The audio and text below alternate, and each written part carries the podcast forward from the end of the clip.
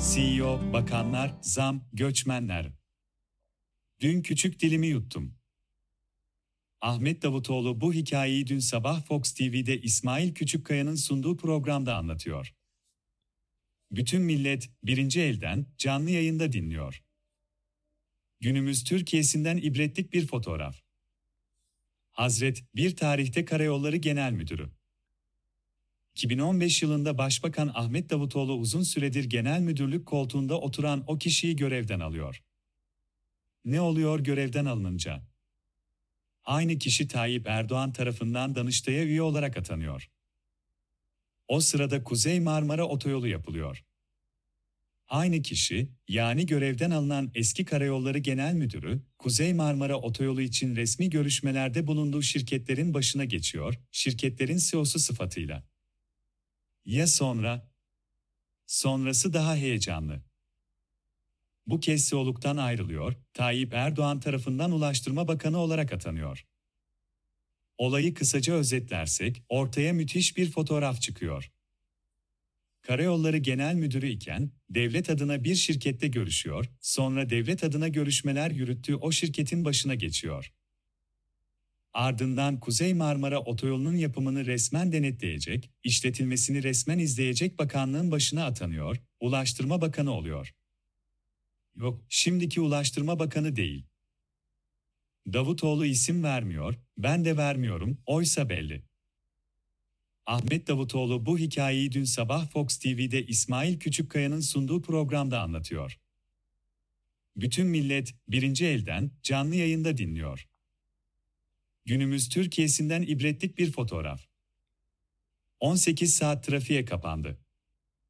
Kuzey Marmara Otoyolu deyince aklıma bu yılın kış ayları geliyor. Malum çok soğuk ve karlı bir kış geride kalıyor. 24 Ocak günü yoğun kar yağışı var. Ve Kuzey Marmara Otoyolu o gün 18 saat trafiğe kapanıyor, insanlar yollarda kalıyor, perişan oluyor.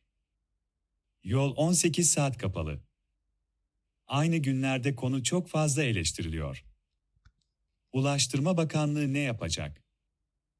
Bakanlığın açıklamasına göre yolu işleten şirkete 6,8 milyon lira ceza kesiliyor. Önce Karayolları Genel Müdürü, bir ara otoyolu yapan şirketin CEO'su, sonra da Ulaştırma Bakanı olan kişi yol kapanınca acaba ne düşünmüştür?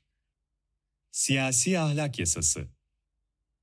Davutoğlu'nun dün sabahki açıklamasına dönersek. Anlattığı bu olay siyasi ahlak yasası tartışmalarından çıkıyor.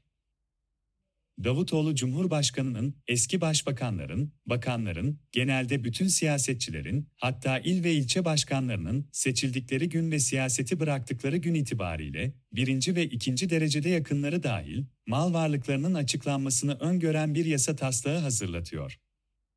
Fox TV'de dün sabahki programda Davutoğlu. Ben bu yasa taslağını meclise gönderince Erdoğan bana il ve ilçe başkanı bulamazsın dedi, sonra da meclisten geçse bile ben onaylamam diye ekledi. Davutoğlu'nun birebir iddiaları, günahı boynuna.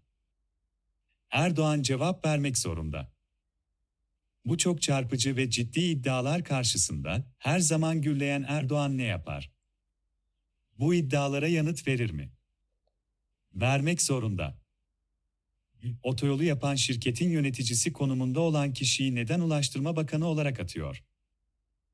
Siyasi ahlak yasasına neden karşı çıkıyor? Muhalefet siyasi ahlak yasasını zaman zaman dile getiriyor, tartışma yaklaşık 10 yıldır sürüyor ve bir sonuç çıkmıyor. Neden? Şimdiki Ulaştırma Bakanı. Hazır Ulaştırma Bakanı demişken. Şimdiki Ulaştırma Bakanı Adil Karaismailoğlu. Onun da karnesine bir zayıf not düşülüyor. Daha geçen hafta İstanbul Büyükşehir Belediyesi İstanbul'da ulaşıma %40 zam yapınca birkaç ay içinde %100'ü aşan benzin ve mazot zamları sonrasında bütün mal ve hizmetlere, bu arada kendisine bağlı ulaşım hizmetlerinde sanki hiç zam yapılmamış gibi Karaismailoğlu çıkıyor, gayet pişkin bir ifadeyle. İstanbul Büyükşehir Belediyesi'nin toplu taşıma yaptığı zam çok yanlıştır. Toplu taşımaya zam çok yanlış ise, Ulaştırma Bakanlığı kendisine bağlı yüksek hızlı tren biletlerine 3,5 ayda, daha dün 3. zammı yapıyor, toplamında %51 oranında zam. Ve bu zam resmen açıklanmıyor, zammı insanlar bilet almaya gittiğinde öğreniyor. Zammı açıklamayarak, halktan saklamak, halka saygısızlık birinci madde. İkincisi ise, bakanın siyasi pişkinliği. Ve bunun adı siyaset. Senin muhalifin yaptı mı, yanlış, peki sen yapınca ne? Üstelik, senin lafının dumanı tüterken. Ayıp be! Başka taze örnekler. Yönetimin çivisi çıkınca, bu kendisini her alanda gösteriyor. Alın, işte dün. Çalışma Bakanı Vedat Bilgin, emekliye bayram ikramiyesi ile asgari ücrete zam yok, diyor. Daha birkaç hafta hem bakanın kendisi, hem Adalet ve Kalkınma Partisi grup başkan vekilleri ve hatta hem Erdoğan bu zamlarla ilgili açık kapı bırakıyor. Ama şimdi zam filan yok. Ya da Suriyeli göçmenler. Bakın Erdoğan'ın açıklamalarına. Hiçbir açıklaması birbirini tutmuyor, son bir hafta içinde bile burada kalacaklar, hayır gidecekler vs. Ya da Man Adası, İnda bir sterline kurulan şirkete ilişkin Kemal Kılıçdaroğlu iddialarıyla ilgili.